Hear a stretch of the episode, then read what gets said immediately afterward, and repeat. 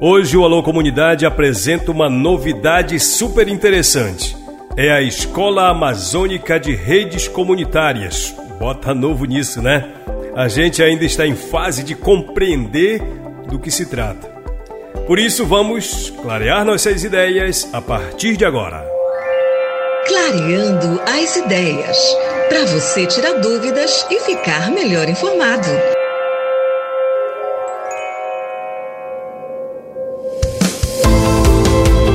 A ideia central é conectar os desconectados. Para isso é preciso fazer capacitação para criar, manter, operar e consolidar redes comunitárias. Mas afinal, o que é mesmo a Escola Amazônica de Redes Comunitárias? Paulo Lima, um dos diretores do projeto Saúde e Alegria e coordenador desse projeto Escolas Amazônica de Redes Comunitárias, que também é professor, é ele quem vai nos informar sobre esse assunto. Professor Paulo Lima, seja bem-vindo ao Alô Comunidade. Salve, Raik, salve audiência do Alô Comunidade. Estamos aqui de volta, Paulo Lima, aqui direto do Mapiri nesse momento. Raik, essa é uma aposta de muitos anos do projeto Saúde e Alegria.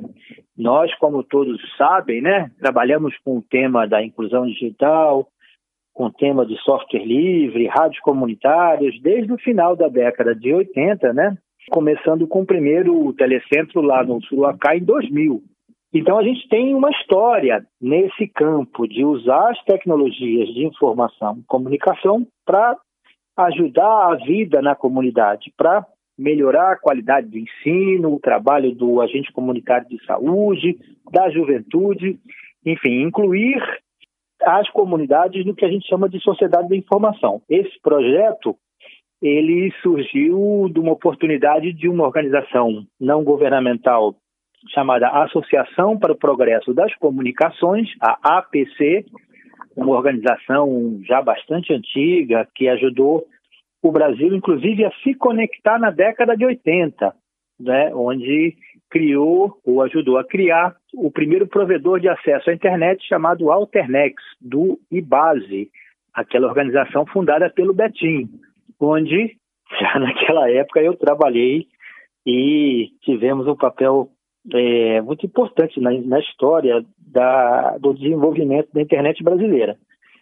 É, o projeto tem esse desafio né, de buscar fortalecer especialmente uma juventude, mas também o adulto, a dominar os temas da internet, a usar melhor a internet. A gente sabe que temos aí uma, uma rede com várias antenas dos, dos nossos telecentros, mas o uso, especialmente depois de quase dois anos de pandemia, ele é muito ainda, é, a gente avalia, muito básico, né?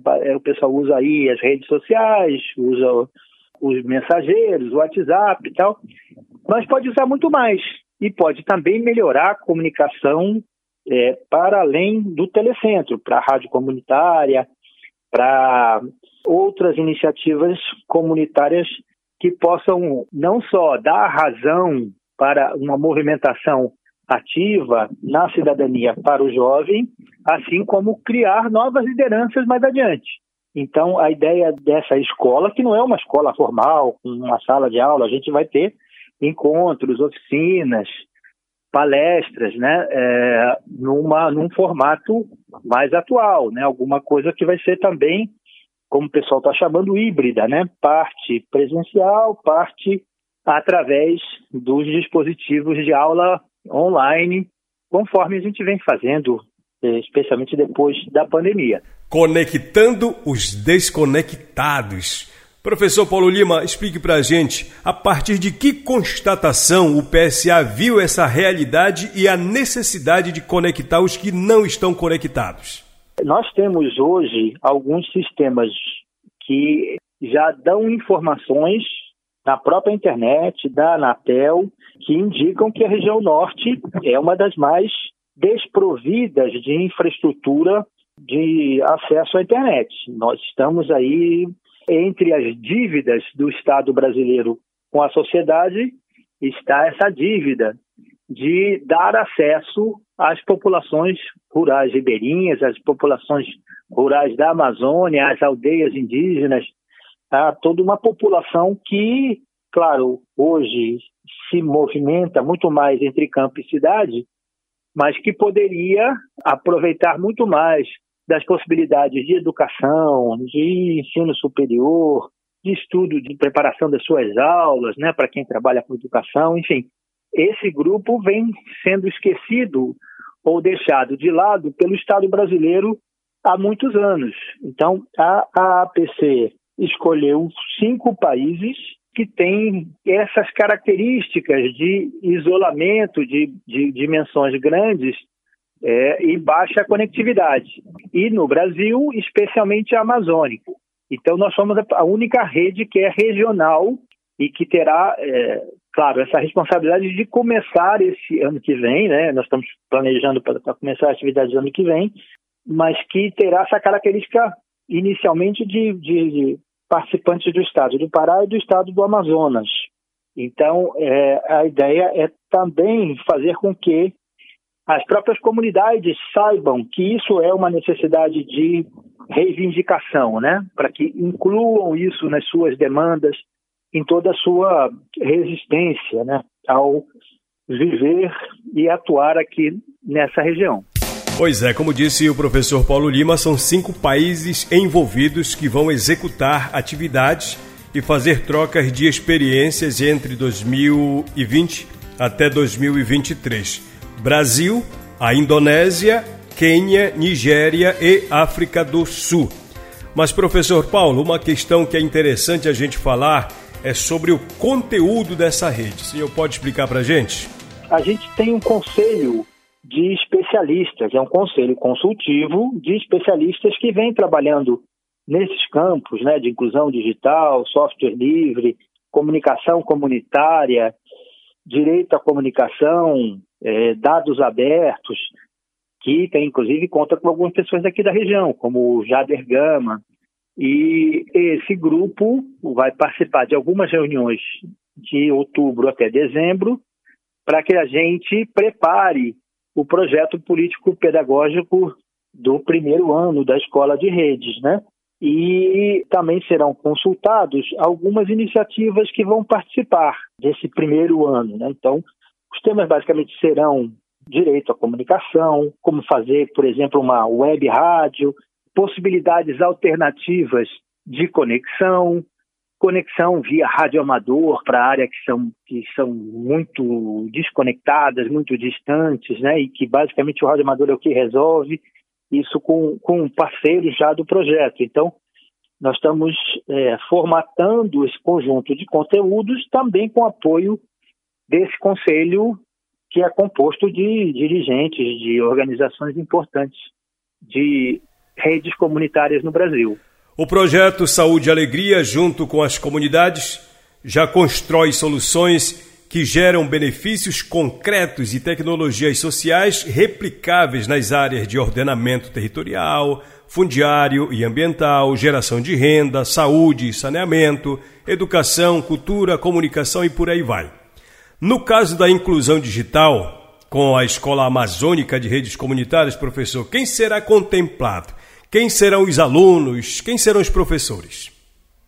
Então, nós estamos trabalhando é, a partir de sugestões dos conselheiros e de redes que nós já conhecemos. É, é importante dizer que esse primeiro ano será experimental, né? Então, nós vamos aprender bastante de como é que a gente se reúne de forma simultânea, virtualmente, ou se serão necessárias viagens, porque são sete organizações, não estão todas definidas, e cada uma delas terá três alunos. Né? Então serão formados, ao fim desse processo, 21 ativistas desse campo. Né? Por que eu chamo de ativistas? Porque são pessoas que vão receber uma formação técnica, mas também uma formação política. Para que é, eu estou aprendendo? Por que, que eu acho importante o uso melhor, mais intenso e de melhor qualidade da internet na minha comunidade? Como é que a minha comunidade se beneficia melhor disso? como é que a minha comunidade prepara conteúdos, sua história, suas tradições, suas lutas numa realidade de baixa conectividade. Como é que eu melhoro a minha conectividade? Como é que eu luto por isso?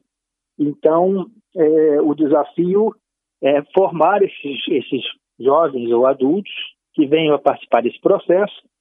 E nós já temos uma conversa avançada com um projeto que nós já realizamos juntos com a rede de ciência cidadã lá na aldeia Solimões. Então, nós devemos contar com uma iniciativa lá. Estamos conversando com uma rede comunitária no Juruti Velho, outra na Vila Lindóia, no município de Itacoatiara, no estado do Amazonas, e uma outra em Tefé, é, que envolve uma rede comunitária com rádio, uma, uma vitalidade importante de comunicação, e outras ainda não formalizamos ainda a conversação, razão pela qual é melhor não, não citá-los, né? Que não sabemos ainda se eles terão condições de participar. Pois é, a gente já sabe o que é o projeto Escola Amazônica de Redes Comunitárias, de onde saiu essa ideia, lá no PSA, sobre quais conteúdos irá tratar, quem serão os contemplados, mas falta mais uma questão, professor. Como é a estrutura organizacional dessa rede? O centro dessa rede, a gente tem um apoio forte de uma organização mexicana chamada Redes AC, que é uma organização já tradicional nos campos de comunicação comunitária na América Latina.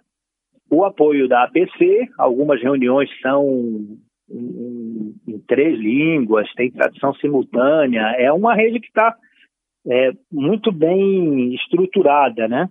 Então a gente compartilha experiências com frequência, compartilha o que se produz de material de apoio, é, audiovisual, né? a gente tem, tem boas conversas com parceiros que enfrentam realidades diferentes e também realidades diferentes em relação ao marco regulatório, né? Por exemplo, a gente não tem condições no Brasil de fazer pequenos ou, ou investir em pequenos provedores que resolviam resolveriam acesso a, das comunidades. Né? Nós temos uma experiência bem sucedida lá na Vila Croai. Um empresário que vem resolvendo a questão de conectividade de forma privada. Ele fez um investimento. É um investimento que não é barato, né? Então, como é que a gente consegue fazer com que o Brasil tenha estímulo para a criação de redes comunitárias? Isso também é uma das metas do projeto. A estrutura, então, tem esse, apoio internacional e aqui no Brasil nós e na composição da nossa estrutura tem né, a gestão do projeto Saúde e Alegria, mas também está na nossa equipe a Samela Bonfim, que está terminando o mestrado dela na área de educação, com foco no uso de tecnologias de informação e comunicação. A jornalista Priscila Cota, está um pouco na, na, na organização, na gestão do projeto. E a Adriane Gama, que está também terminando o doutorado dela na área de educação. Então, é, é uma estrutura que vai contar também com apoio de consultores, né, mas que vão ter um papel pontual, uma palestra aqui, uma oficina aqui, uma atividade ali, a produção de um texto ocular, razão pela qual temos uma estrutura bastante leve para a gestão desse projeto. Então, se a gente for conceituar a Escola Amazônica de Redes Comunitárias, diríamos que é uma escola que visa possibilitar capacitação de pessoas da Amazônia para criar, para manter, para operar e consolidar redes comunitárias. Será uma escola de formação, basicamente. E no próximo programa vamos detalhar como será o desenvolvimento das atividades da Escola Amazônica de Redes Comunitárias aqui no programa Alô Comunidade.